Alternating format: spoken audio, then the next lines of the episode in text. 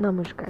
আশা করি সবাই খুব ভালো আছেন এবং এখন আপনারা শুনছেন শহরের কবিতা। সঙ্গে আমি তানিশা। তো সবাই যেরকম জানেন, আমাদের এই পডকাস্টের বিষয় হলো শহর। আপনার শহর, আমার শহর, ভালোবাসার শহর। এবং শহরের সেই সব বিষয়গুলো যেগুলো নিয়ে ভাবতে ভালো লাগে, শুনতে ভালো লাগে, বলতে ভালো লাগে।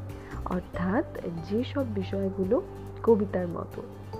খুব সুন্দর। তো চলুন, শুরু করি আমাদের আজকের পর্ব।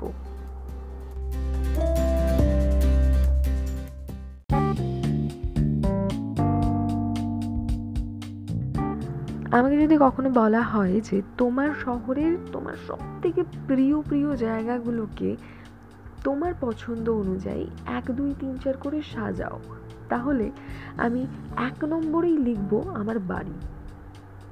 তারপর দু নম্বরে থাকবে আমার স্কুল বাড়ি। কারণটা খুব সহজ, কারণ এই দুটো জায়গা রাদার আশ্রয়, যেভাবে আমাকে বা আমাদের সকলকেই আগলে রাখে, তেমন করে বোধ হয় আর কোনো জায়গায় রাখতে পারে না, তাই না? আর এই দুটো জায়গাকে আমরা যেভাবে চিনি, জানি, বুঝি, সেরকম করে বোধ হয় পৃথিবীর আর কোনো জায়গা কি চেনা হয়ে ওঠে না। তাই আজকের আমাদের আড্ডার বিষয় হলো আমার স্কুল বাড়ি। বাড়িটা বরং একটু থাক, কারণ ওটা যেরকম অগোছালো আমি করে রাখি সেটা একদমই বলার মতো বিষয় নয়। তো চলুন, শুরু করি আজকের আড্ডা।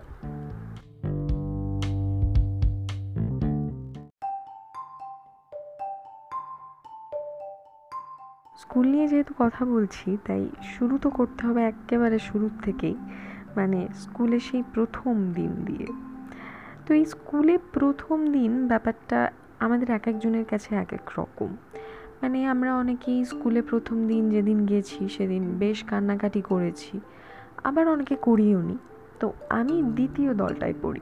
মানে আমি স্কুলে যেদিন প্রথম যাই, সেদিন একেবারেই কান্নাকাটি করিনি। আমি বরং দেখেছিলাম আমার অনেক বন্ধুরা ভীষণ কান্নাকাটি করছে, তাদের ক্লাসে ঢোকানো যাচ্ছে না ইভেন অনেক দিন পর্যন্ত আমি দেখেছি বেশ কিছু বন্ধু মানে স্কুলে ঢুকবে না, তাদের মানে খুবই একেবারে তোয়াজ করে তাদের স্কুলে ঢোকাতে হচ্ছে। আমার দেখে ভীষণই অবাক লাগতো আচ্ছা এটা কেন স্কুলে আসতে চায় না? স্কুলে এলে তো বিশাল মজা হয়। কারণ আমার কাছে একটা মজার ব্যাপার ছিল টিফিন খাওয়া। এবং আমার টিফিনে খুবই দারুণ দারুণ জিনিসপত্র দেওয়া হতো। যেমন আমার সবথেকে প্রিয় খাবারটা ছিল পেস্ট্রি যেটা আমি ছোটোবেলায় রং রং কেক বলতাম এবং পেস্ট্রি যেদিন আমার টিফিনে থাকতো, সেদিন আমি নাচতে নাচতে স্কুলে যেতাম। আর এক এক সময় আমায় বিস্কুটও দেওয়া হতো, যেটা আমি খেতাম না। স্কুলের কুকুরগুলোকে খাইয়ে দিতাম এবং সেটার জন্য আমার একবার গার্জেন কল হয়েছিল।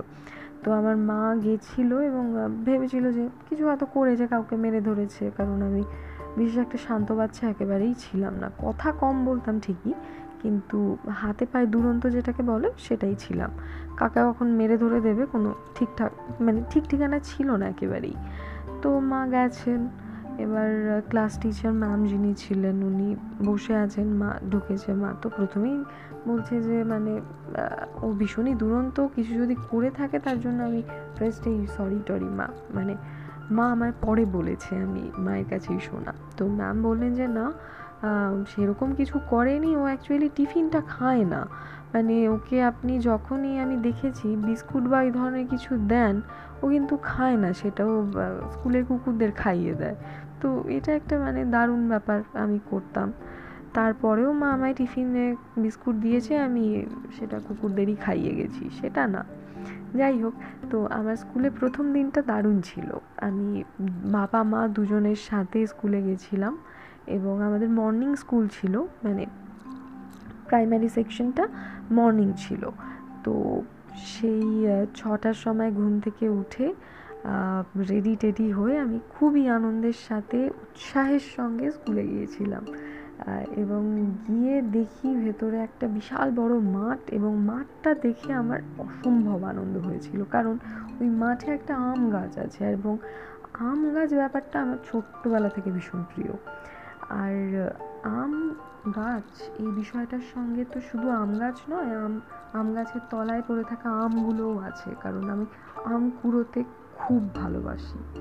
খুবই খুবই খুবই ভালোবাসি এবং যখনই এই আমের সিজনটা আসতো, তখন আমি ভীষণ রকমের ঝামেলা করতাম প্রত্যেকবার।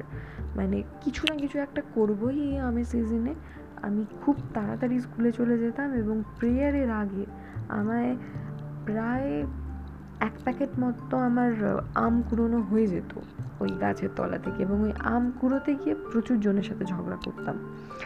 তো ঠিক আছে, প্রথম দিন গেলাম, ওরকম একটা দারুণ ভিউ দেখে আমার খুব আনন্দ হলো এবং তারপর ক্লাসে গিয়ে যখন বসি তখন দেখি যে ক্লাস ভর্তি সব বন্ধু বান্ধব রয়েছে।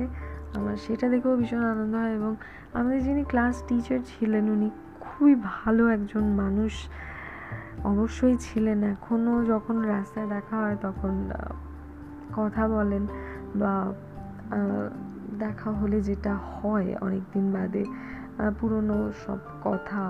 আমার নানান রকম বাদরামোগুলো যখন এখন বলেন, শুনতে মজার লাগে কিন্তু তখন মজার ব্যাপারটা একেবারেই ছিল না। কারণ আমাদের স্কুলে একটা গুদাম ঘর মতো আছে, বোধহয় এখনও আছে, আমরা যতদিন পড়েছি ততদিন তো ছিল এখন, না থাকলে জানি না। যাই হোক, সেটা আমাদের বলা হতো ওটা ভূতের ঘর এবং কোনো রকম বাঁদরামো করলে ওখানে ঢুকিয়ে দেওয়া হবে এবং আমি একবার বোধহয় হোমওয়ার্ক করে নিয়ে যাইনি এবং সেটা না করে নিয়ে গিয়ে আমি মিথ্যে কথা বলেছিলাম যে আমার ভীষণই শরীর টরীর খারাপ হয়েছিল আমি ওই জন্য আমি হোমওয়ার্কটা না করে আনতে পারিনি এবং মিস জেনুইনলি ধরেই ফেলেছিলেন যে এর কোনো শরীর টরীর খারাপ হয়নি জাস্ট আমি একটা এক্সকিউজ দিচ্ছে। তো তখন মিস আমায় বলেছিল, দেখ, এরকম মিথ্যে কথা বললি তুই তুই কিন্তু এবার আমার ভূতের ঘরে ঢোকাতেই হবে, নাহলে কিন্তু আমায় হেডমিস্ট্রেস ম্যাম ভীষণ বকাঝকা করবে এবং আমি তোর জন্য বকাঝকা আমি খেতে পারব না। তার চেয়ে বরং চল, আমি তোকে ভূতের ঘরে ঢুকিয়ে দিয়ে আসি। তো সেই দিনটা আমার খুবই একটা মানে দুঃখজনক দিন গিয়েছিল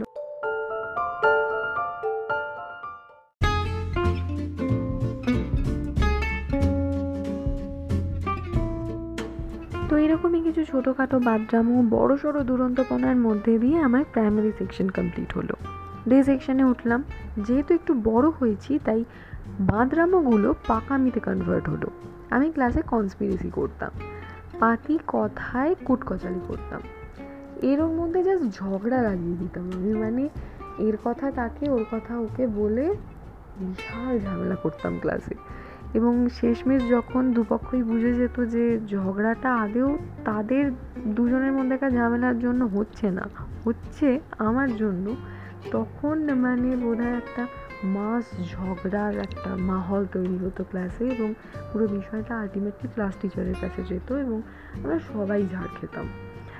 তো এটা তো ছিল আমার ক্লাসরুমের মধ্যেকার রূপ। ক্লাসরুমের বাইরের রূপটা ছিল আরও ভয়ঙ্কর।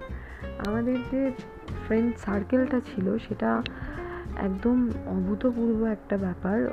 আমাদের সকলেই বোধ হয় আমরা এক একটা যন্তর পিস বলা যেতে পারে আমরা, আমাদেরকে। মানে সারা স্কুলে জাস্ট দাপিয়ে বেড়াতাম। এবং আমি একটু কম কথা বললেও আমি যা যা কাজকর্ম করতাম, সেগুলো বোধ হয় অনেকেই চিন্তা করতে পারবে না। যাই হোক আমাদের প্লেগ্রাউন্ডে শুধুই আম গাছ ছিল এমনটা নয়, সঙ্গে আরও আরও অনেক গাছ ছিল, ঠিক আছে? একটা গাছ ছিল, সেটা হচ্ছে চাঁপা গাছ। এবার চাঁপা গাছটা এমন একটা জায়গায় ছিল, সেটা একটা সিঁড়ি দিয়ে উঠে গিয়ে আর একটা বিল্ডিং পড়ে সেটার একদম গায়ে লাগোয়া অবস্থায় গাছটা বেড়ে উঠেছে। মানে ওই সিঁড়ির যে রেস্টিং জায়গাটা ওখান থেকে দাঁড়ালে চাপা গাছটায় হাতটা যায় মানে ফুল টুল ছেঁড়া যায়, এরকম একটা ব্যাপার। কিন্তু ওই রেলিং থেকে ঝুঁকে অনেকটা হাত বাড়ালে তবেই গাছের নাগাল পাওয়া যেত। যেটা খুবই একটা বিপজ্জনক ব্যাপার এবং সেটাই আমরা একদিন মানে করব বলে আমরা ঠিক করি যে, না, আমাদের চাপা ফুল টুল ছিঁড়তে হবে, ওখানে যেতে হবে। এবং আমার, আমরা যেহেতু ছোট ছিলাম, আমাদের ওখানে যাওয়াও বারণ ছিল। কিন্তু আমরা তো বারণ শোনার লোক নই। তাই আমরা বেশ কিছু ইট, পাটকেল জোগাড় টোগাড় করে উপরে উঠলাম। বড় ইট ইটগুলোকে ওই রেলিংয়ের গায়ে পাতলাম এবং ওখানে উঠে আমরা চাপা ফুল করে মানে ছেঁড়ার চেষ্টা করেছিলাম। মানে বিষয়টা যে কতটা একটা বিপজ্জনক ব্যাপার, সেটা এখন দাঁড়িয়ে বুঝি, তখন অবশ্যই করে বুঝতাম না। এবং ওই রকম যে কাজকর্ম আমরা করছি টিফিনের সময়, সেটা আমাদের কোনো এক সিনিয়র দিদি টিদি দেখে আমাদের অফিস রুমে বলে এসেছিল যে এরকম করছে কিছু মেয়ে ওখানে উঠে। তারপর যাই হোক ঝাড়টার খাওয়ার পর্বটা তো একদম আলাদা একটা চ্যাপ্টার সেটা সেটা থাক সেটা থাক। এবার, ওটা যখন এখন মনে পড়ে এবং স্কুলে যখন সরস্বতী পুজোয় যাই, তখন ওই জায়গাটা দেখে মনে ও আচ্ছা তখন ওখানে ওই কাণ্ড করেছিলাম আমরা। বিশাল ঝাড় খেয়েছিলাম ওটার জন্য। কারণ ওখান থেকে পড়ে গেলে বোধহয় বেঁচে টেচে থাকতাম না, আমাকে আর এই পডকাস্ট করতে হতো না। যাই হোক, এছাড়া আর একটা দারুণ ব্যাপার হয়েছিল সেটা হচ্ছে ক্লাস আমি তখন সেভেন এইটে পড়ি বোধ হয় একটু বড় হয়েছি মানে ডেপোমিটা আরও বেড়েছে মানে পাকামিটা ডেপোমিতে কনভার্ট হয়েছে তখন। তখন হালকা হালকা প্রেম টেম ভাব আসছে আমাদের সকলের মধ্যেই। নানান রকম গল্প টল্প শোনা যাচ্ছে রোজ জীবনের দুঃখ, বিরহ, জ্বালা, যন্ত্রণা নানান রকম। তো আমাদের মধ্যেই একজন মেয়ে ছিল যে একটু হায়ার লেভেলের ডেপো সে নানান জায়গা থেকে হ্যান্ডসাম ছেলেদের ছবি কালেক্ট করতো। সেটা হচ্ছে ফিল্ম স্টার থেকে শুরু করে ফুটবলার ক্রিকেটার যে খুশি সে হতে পারে সিঙ্গার ও সবার ছবি পেপার কাটিং কালেক্ট করতো এবং একটা ডায়েরিতে চিপকে রাখতো। তো সেই ডায়েরিটা আমাদের ক্লাসের মধ্যে ভীষণ একটা ফেমাস ডায়েরি ছিল যে, ওখানে মানে বোধ হয় সব, পৃথিবীর সব সুদর্শন ছেলের ছবি ওখানে পাওয়া যাবে। আমি জানি ডায়েরিটা এখনও ওর কাছে আছে কি না কিন্তু যদি থাকে তাহলে ওটা একটা গোল্ড মাইন বলা যেতে পারে। তো ও এরকমই একদিন ও ডায়েরিটা এনেছে এবং ডায়েরিতেও একটা ছবি আটকেছে, সেটা হচ্ছে মেসি। তার গার্লফ্রেন্ডকে কিস করছে। সেই ছবিটা ও ডায়েরিতে চিপকে এনেছে এবং আমরা ওটা হাঁ করে দেখছি। ওটা আমাদের মানে অভূতপূর্ব বিষয়। বেশ ভালো ব্যাপার ওরকম স্কুলে তুলে এনেছে এ ধরনের ছবি। তো খুব স্বাভাবিকভাবে মানে খুব স্বাভাবিক কথা এই ধরনের জিনিসই ক্লাস টিচারের চোখে পড়ে। তিনি দেখলেন ডায়েরিটা সোজা চলে গেল অফিস ঘরে এবং ওর গার্জেন কল হয়েছিল। আর ডায়েরিটা জানি না ও ফেরত পেয়েছিল কিনা অবভিয়াসলি পাবে, ওটা স্কুল রেখে কী করবে। তো ওর জন্য খুবই খারাপ লেগেছিল কারণ ওর বাবা, মা দুজনকেই আসতে হয়েছিল। খুবই একটা দুঃখজনক ব্যাপার, কিন্তু এখনও যখন ওর সাথে দেখা হয়, আমি ওই ব্যাপারটা আমরা আর কি ওটা নিয়ে আলোচনা করি যে কীরকম একটা বাজে ব্যাপার হয়েছিল। তো এটা তো ছিল ক্লাস এইট নাইনের বিষয়, যেটা স্কুল, স্কুলটাকে ঘিরে আর কি। ওই ক্লাস এইটের রুমটায় ঢুক মানে ঢুকি যখন সরস্বতী পুজোয় যাই, তখন ওই সেই সব ক্লাসকে দাঁড় করিয়ে ম্যাম যা তা বলেছিলেন আমাদের, ওই ওই দিনটার কথা মনে পড়ে, বাপরে, কী যেন একটা হয়েছিল।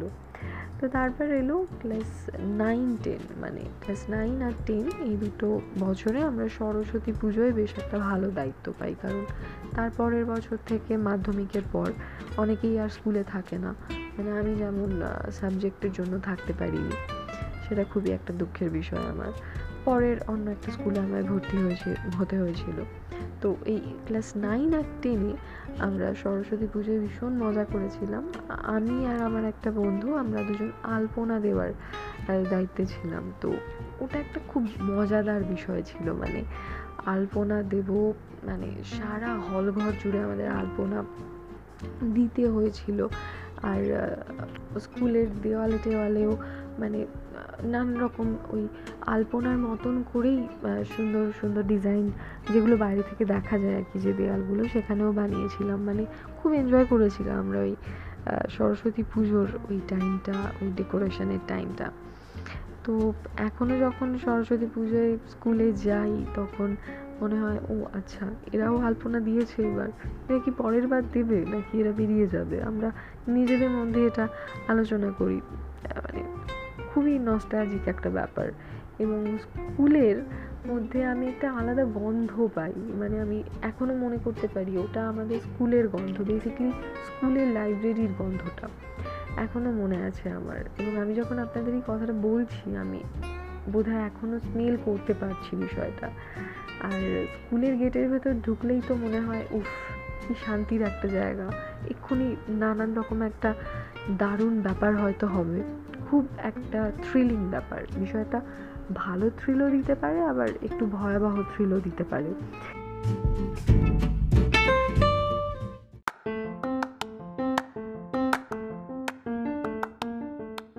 তো এই ছিল আজকের আমাদের পর্ব, বা বলতে পারেন বাজে বক বক, যেটা আপনি শুনে ফেলেছেন, এবং তার জন্য আপনাকে অভিনন্দন। অ্যাকচুয়ালি আজকের আমাদের পর্বটা খুবই বড় হয়ে গেছে মানে আমি জেনারেলি এত বড় এপিসোড এর আগে কখনো করিনি। জানি না পরে করব কি না অ্যাকচুয়ালি আমার কাছে কোনো না স্ক্রিপ্ট নেই। সেটা আপনি বোধহয় শুনেই বুঝতে পারেন। এটা আর বলার অবকাশ রাখে না। মানে আমার জীবনে যে সময় নেই এমনটা একেবারেই নয়। আমার জীবনে প্রচুর সময়, সঙ্গে আছে প্রচুর ল্যাদ যেটার কারণে আমার স্ক্রিপ্ট লিখে ওঠা হয় না। তার জন্য আমি ভীষণ ক্ষমা প্রার্থী এবং আপনাদের কাছে কৃতার্থ আমি। যে আপনারা শোনেন সময় করে আমার এই ভাট বক বকগুলো আর যেহেতু আজকের আমাদের আড্ডার বিষয়টাই ছিল স্কুল, তাই জেনারেলি বিষয়টা বড় হয়ে গেছে। কারণ স্কুল নিয়ে আমাদের প্রচুর প্রচুর প্রচুর স্মৃতি। সেটার মধ্যে থেকে কিছু কিছু নিয়ে বলাটাও একটা খুব কঠিন কাজ। মানে কোনটা ছেড়ে কোনটা বলব এরকম একটা ব্যাপার। তাও আমি এই বিশাল কঠিন কাজটা আপনাদের জন্য করে ফেলেছি। আর আপনাদের অনেক অনেক অনেক থ্যাংক ইউ এতজন শুনছেন, আমার এটাই একটা খুব ভালো লাগে এটা ভেবে যে আমার কথা এতজন শুনছে। Thank you thank you so much আর হ্যাঁ এই ভাট বক বকের মধ্যে যদি আপনাদের কখনো কোনো রকম দুঃখ কষ্ট দিয়ে থাকি, তাহলে I am really very sorry আমি একেবারে ইন্টেনশনালি তো করছিই না, বুঝতেই পারছেন। তাও যদি হয়ে থাকে এরকম কোনো ব্যাপার, তাহলে I am really very sorry আর সঙ্গে থাকুন, শুনতে থাকুন শহরের কবিতা। খুব ভালো থাকবে টাটা।